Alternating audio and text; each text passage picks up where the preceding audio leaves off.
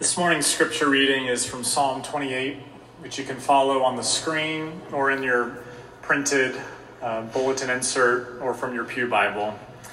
Psalm 28, as we continue on our series, uh, Summer in the Psalms. This is the word of the Lord of David. To you, O Lord, I call, my rock, be not deaf to me. Lest if you be silent to me, I become like those who go down to the pit. Hear the voice of my pleas for mercy when I cry to you for help, when I lift up my hands towards your most holy sanctuary. Do not drag me off with the wicked, with the workers of evil, who speak peace with their neighbors while evil is in their hearts. Give to them according to their work, according to the evil of their deeds. Give to them according to the work of their hands, and render them their due reward. Because they do not regard the works of the Lord or the work of his hands, he will tear, tear them down and build them up no more. Blessed be the Lord, for he has heard the voice of my pleas for mercy. The Lord is my strength and my shield. In him my heart trusts, and I am helped. My heart exults, and with my song I give thanks to him. The Lord is the strength of his people, he is the saving refuge of his anointed. O save your people and bless your heritage. Be their shepherd and carry them forever. This is the word of the Lord. Let me pray for us as we begin. Lord, we pray that you teach us from this text today, that your divine, inspired words would speak to our modern ears and hearts today. Lord, teach us, speak to us by your Holy Spirit. And in Jesus' name we pray. Amen. Did you know? I just read this this week that you can get Wi Fi at the very top of Mount Kilimanjaro. This is new. It's very recent on the top of Africa's tallest mountain, which is also the world's largest freestanding mountain, you can get Wi Fi. So as you're making your trek up, you could be checking your email or ordering a cappuccino or whatever you want to do, you can do it as you hike up one of the world's tallest mountains. And here's the thing they're actually kind of behind schedule because back in 2010, you could do the same thing at base camp of Mount Everest. So it took 12 years for Mount Kilimanjaro to get up to speed with the connectedness of our world today. And it's just, it's just the latest reminder of how connected we are as a world today and how easily we can get in touch with anybody from almost anywhere. So I have a run of statistics. I won't give you all of them, but um, needless to say, most people in the world today, 91% around that, have access to a mobile phone of some kind. And even 83% have access to a smartphone, meaning you can do all the emails and social media things. Um, it's just, it's by far the fastest growing phenomenon in the world.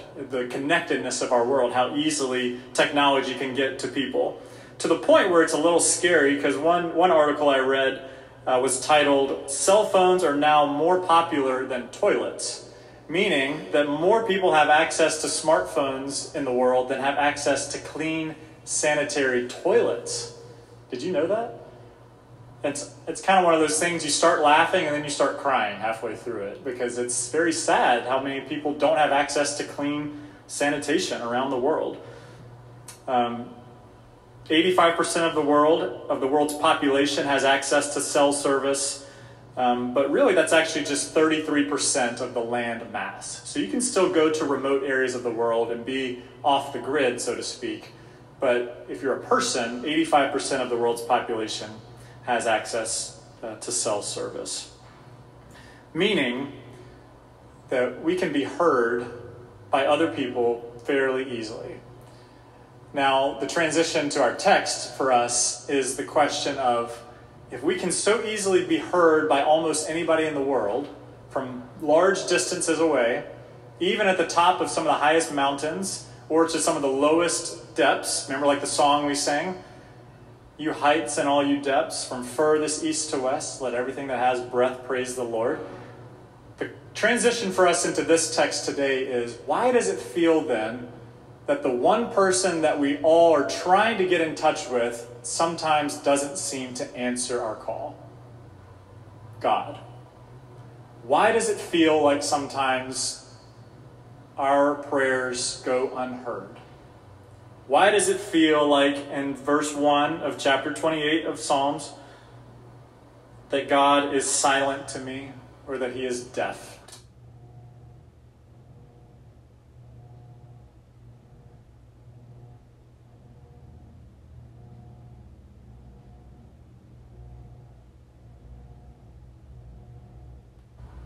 When you make a phone call that no one answers, or when you send a text that no one responds to. Is this how God is? If He is that, if He does, if He is deaf to us, if He doesn't answer us, then why do we keep calling out to Him? Why do we keep crying out to Him, oh God, in our deepest and darkest moments? Today, Psalm 28 is going to enter us into that place and help us answer that question from David's perspective. And we're going to look at two, two things here from this passage. One is the fear of not being answered, and the other is the reality that David discovers halfway through the halfway through the psalm. And so the fear and the reality are the two things we're going to look at for this morning. So, first, let's look at our fear when it comes to calling out to God.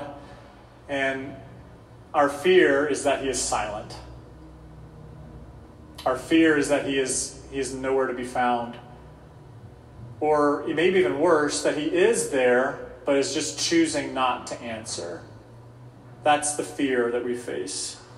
So if you look at verses 1 through 5, that this is pretty much describing for us the fear. And David is putting this into his words, into his own experiences. We don't know exactly what situation he's in, but we do know that he is fearing that God is not with him. One of the greatest fears in life is that no one hears you when you call out. You know, I have I have small children. They're getting a little bit bigger now, so we're not experiencing this quite as much now. But still, sometimes we'll we'll be awoken in the middle of the night with a a little faint, Daddy, Daddy, Daddy. And if it goes a couple more, it turns into Daddy, Daddy. If we don't answer quick enough, it goes from a, a faint cry to a panicked, Where are you? Why aren't you coming to be with me? And it's because I'm half asleep. I'm trying to get there.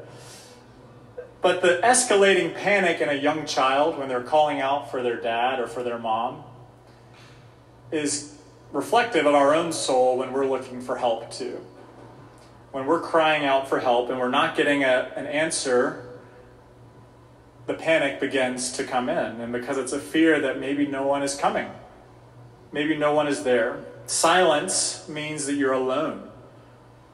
And alone can be scary. You know, there's a good alone, like I'm getting away to experience solitude, and there's scary alone, which is I'm abandoned. No one is here, no one is coming. And the same is true for us in our soul and heart longings. When we have nowhere else to turn or to run, we naturally look for something greater than us to run to to help us and jump to our aid. Even if you're not religious, you still cry out for something, something greater than you to help. You know, there's a famous story of Richard Dawkins, for instance, who's one of the world's most famous atheists. He wrote the book The God Delusion and he's a scientist who has spent his whole career trying to prove to people that there is no God. And yet there's a famous story of him on a radio uh, conversation talking about how there's no God um, and how he doesn't pray to a God, he doesn't reach out to God because he knows that's silly. And, and then the radio person asks him to try to remember someone's name, uh, just kind of off the whim. And Richard Dawkins, he's trying to remember his name. He says, Oh, I know this name. I'm, I'm trying to remember his name. Oh, oh, God, help me. I can't remember his name. And he catches himself. He says, I just, oh, God. I can't remember his name. Even there's something in us, even just as silly as that, that we catch of looking for help from the outside. But even if you are believing in God or religious, you still cry out to Him and ask Him to show you once more that He is listening, that He's active, and that He's present in your life struggles. And this is what David does in Psalm 28. David believes in God, but he just hasn't experienced the answer yet. And therefore, he's beginning to cry out with more urgency. He cries out for God to not leave him alone because David recognizes that without God, his destiny is the same as those who don't love God, as evildoers, as wicked people. He said, If God doesn't answer my prayer, then my destiny is the same as everybody else's. He'll say, I will go down to the pit. I'll be dragged off with the wicked, with the workers of evil, with those who speak peace to their neighbors, but while evil is in their hearts. He said, My destiny will be the same. And David knows that it's ultimately not up to him to determine what his destiny is. It's actually God's prerogative to answer or to not answer. And David is coming to grips with that here in the beginning. To you, O Lord, I call. Don't be deaf to me, because if I'm deaf to you, if you don't hear me, if you're silent, then I will I will perish. So in verse 2, David cries out for mercy. Hear the voice of my pleas for mercy. He asks God to be for him who he says he is. You know, so you think back to all the descriptors in the Old Testament where God reveals to his people who he is and what his heart is like. So one famous example is Exodus 34, verses 6 and 7, where the Lord reveals to Moses, He says, I am the Lord, the Lord, a God of mercy and compassion a God of steadfast love who extends his mercy to generations and generations. His character is a character of mercy and compassion. And so David says, God, that's who you are. Show me that again. I cry out for that mercy. And then in verse 3, David gets very specific in his prayer. Again, he's in a fearful state, so he gets very specific. And he says, God, this is my need. This is my prayer. Don't drag me off with the wicked. That's my specific prayer. He says, Don't let me go off with them. This is a good reminder for us to be specific in our prayers, to give particular, pointed, specific prayers because God can handle our honesty and our directness. When we admit our neediness and ask God to be merciful and to be specific with our prayers, that's a place of faith, of saying, God, I'm, I'm trusting in you once again to hear this cry for mercy. And then in verse 4, he takes it one step deeper and he asks for justice. You see, when you're not answered, when you feel like you don't have a voice or that you're not being heard, that is a entry point into a lack of justice or to be experiencing injustice, you could say. And think about the people in our world today, over the last couple of years particularly, who have voiced this concern that they are experiencing injustices or that they need justice of many kinds. And David asked for that too. He says, Listen, give to the evildoers or to the wicked, give them according to their work, but don't drag me off with that. That's not just, he's saying. David knows what justice looks like, and he asks God for it. He's confident, David is, of where he will end up when praying for justice. He knows that if he prays for justice and if his heart is seeking after God, then he will uh, find his place where God has promised him, which is different than the place of the wicked. Justice given out is the opposite of silence. When silence is present, injustice is present. But when, when an answer comes from God, that means justice is being dispensed because God is a God of justice. Justice is active, it is present, it reveals understanding. It reveals that God is listening and that He's active to those who are experiencing injustice. And David is asking for that. Finally, the last part here is of the fear is that in verse 5, we see David basically just speaking back to God what God has already promised in the scriptures. He says, Because they, the wicked, do not regard the works of the Lord or the work of his hands, God will tear them down and build them up no more. Do you hear that? He's kind of telling God what he has already said he is about. It's an interesting way to pray, isn't it? Saying, God, you said this is what you will do to the wicked and to the righteous. So be consistent. That's basically what he's saying. Be, be who you say you are. Be the God of promise keeping. David knows God's heart and his promises, and yet he still asks God to act and to be that. Why would, why would he do it that way? Is he, is he showing his doubt here that God maybe won't be faithful to his promise? Is he saying that God maybe won't do something unless he is asked? Is he thinking that God maybe is asleep at the wheel? Or maybe even that God isn't real at all? No. David is doing this because he is experiencing trouble and pain and injustice.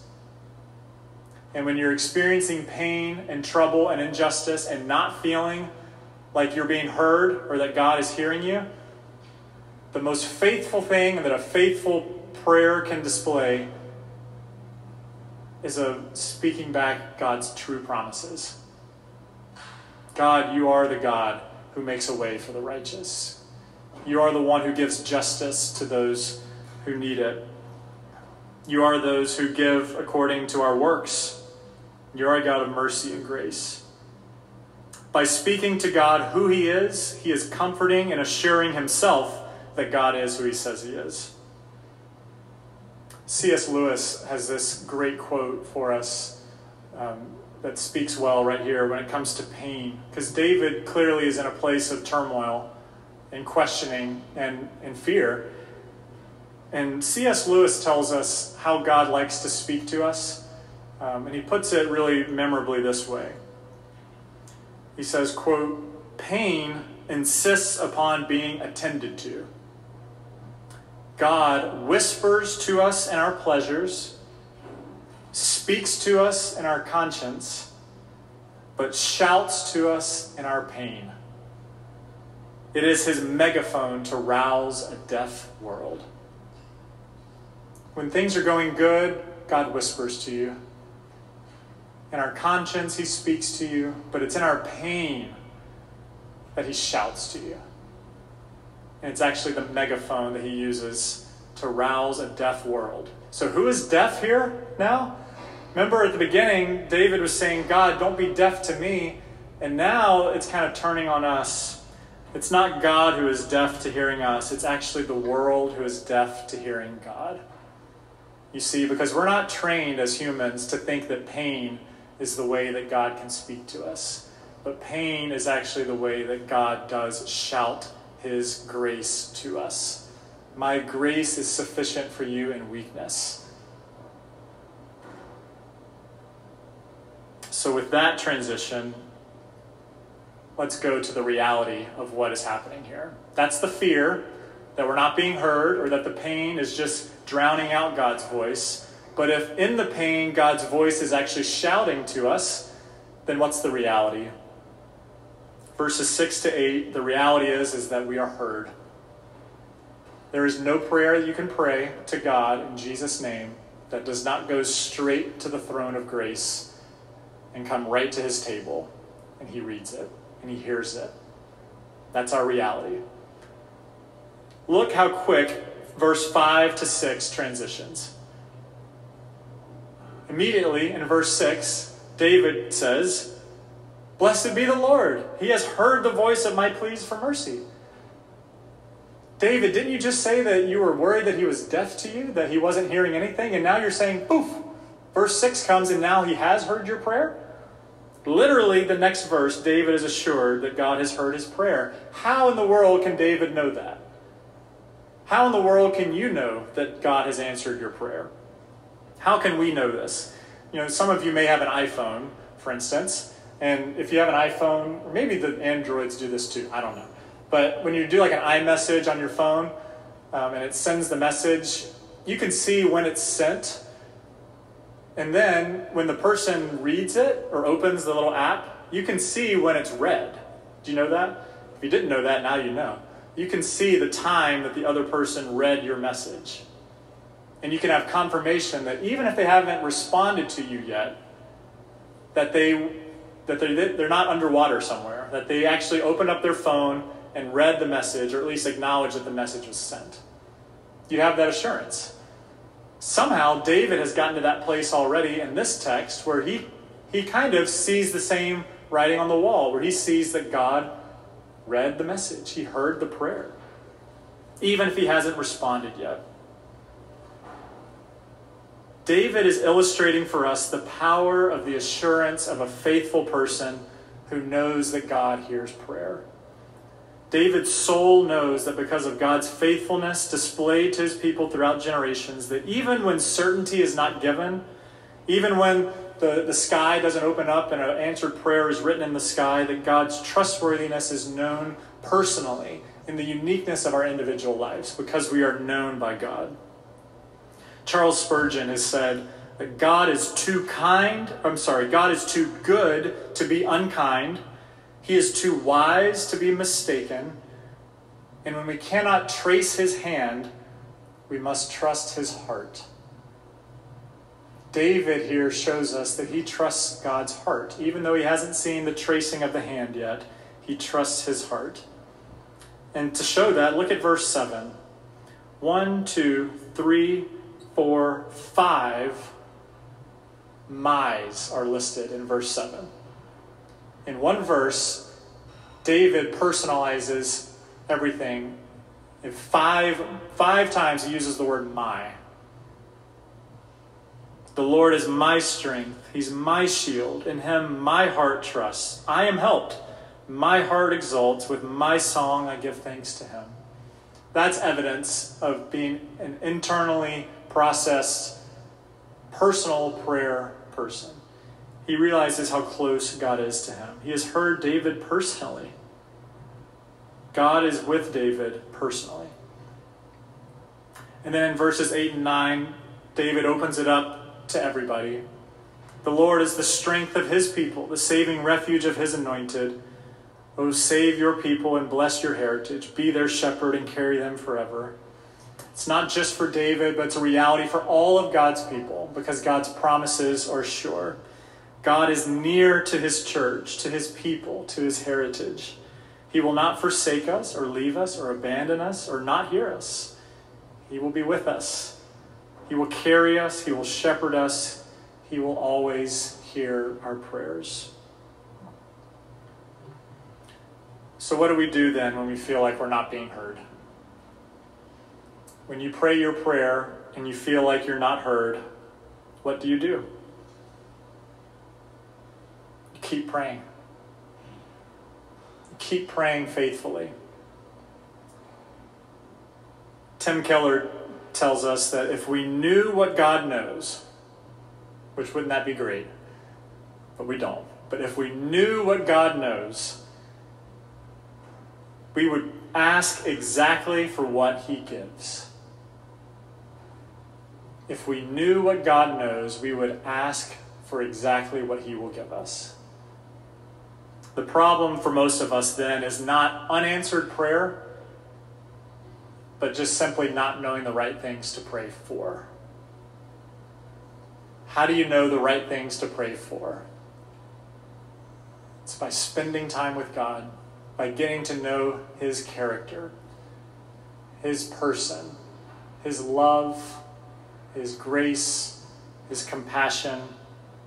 And that comes through being a faithful prayer by continuing to go to Him over and over and asking Him over and over to be near you, to reveal Himself to you, to teach Him anew about who He is. Luke 18 is a, is a great example. It's the parable of the persistent widow. I encourage you to go read it sometime. It's the story of this judge who's going to hand down a sentence to this widow But she keeps coming back and just begging and pleading her case over and over and over and over. And finally, what happens? The judge says, Fine, I hear it, and I'll give to you as according to what you're asking. And Jesus says that's what God is for you. Be a persistent prayer, a persistent widow. Just has to, have to ask over and over in faith, and then listen and watch for, for God's answer. And then by seeing how God answers your prayers, we learn God's heart deeper and deeper, more and more day by day. You see, by if, if, if you just give up on praying and say, oh, I'm not going to pray to God because He never answers my prayers, then you'll never learn how He answers prayer.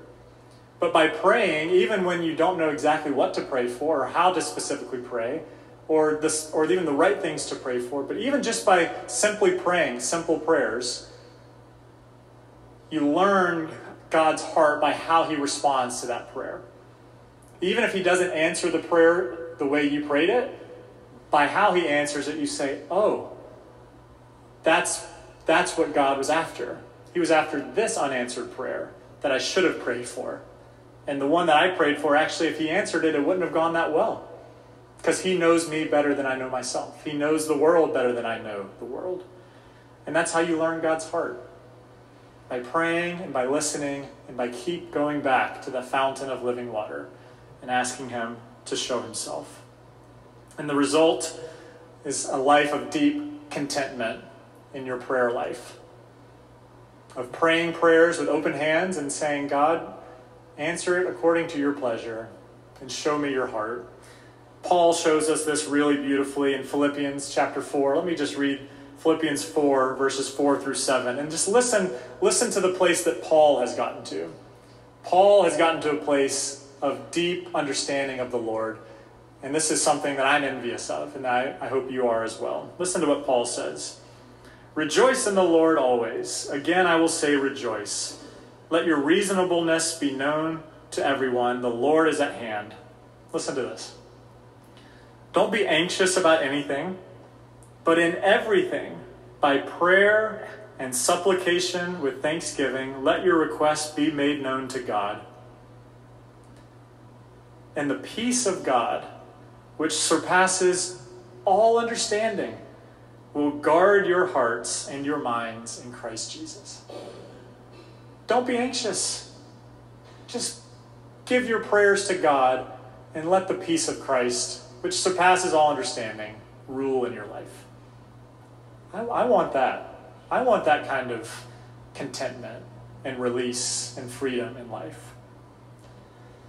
I'll close with this illustration and then we'll come take the Lord's Supper together the kind of the last story is um, a crazy story. I read it a couple weeks ago. It was a story of a man who was vacationing off the coast of Greece. He's 30 years old, and he got lost at sea. I think he was on some kind of boat or something and got, got swept off by the wind. And he was drifting out in the sea, just utterly hopeless. And while he's out in the middle of the sea, a little tiny soccer ball starts floating his way. You just picture this guy desperate in the middle of the ocean, and a little soccer ball comes, and he grabs onto the soccer ball and holds on to it for 18 hours. And it's enough to keep him above water and it, it helps him to survive for 18 hours. Then eventually he was spotted and saved, brought to shore, and the news did a story on it in Greece. And as the, the story was being shown, a woman was watching the news and she said, I recognize that ball. And she goes to the news and says, My kids, my two kids, 11 and 6 year old, were playing with their favorite ball on the beach uh, when, the, when the sea it went under the ocean and it swept it away. And that was the ball that this guy ended up being saved by. It actually was it was half deflated. It wasn't even a fully inflated soccer ball. And so this man told the local media after the rescue that the ball was the reason for his survival, despite it being only half inflated. The point for you and I is not so much the answered prayer of this guy who was drowning in the ocean and God sending him a little soccer ball. That's not the point of this illustration. But it's the detail of the reality of a God who hears and provides for his people. And God offers us a free gift of life with him now and forever by his grace. Just like that little inflatable ball that reached this man out in the middle of the ocean, that is the grace of God that reaches and extends to each of us in the person of Jesus.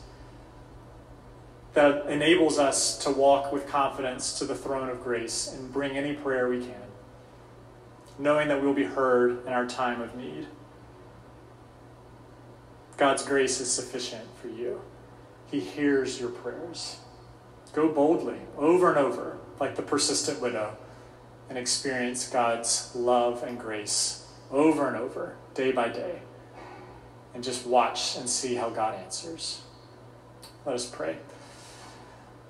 Heavenly Father, we pray that your grace would come alive to us in this moment, that your presence would be felt in this place. And that as we leave and go about our lives, Monday to Saturday, that we would know you are always available to us. We can pray anything to you, and we are heard. Teach us the heart of David, the heart of Paul, the heart of Jesus, that we might see you and know you better. It's in Jesus' name we pray. Amen.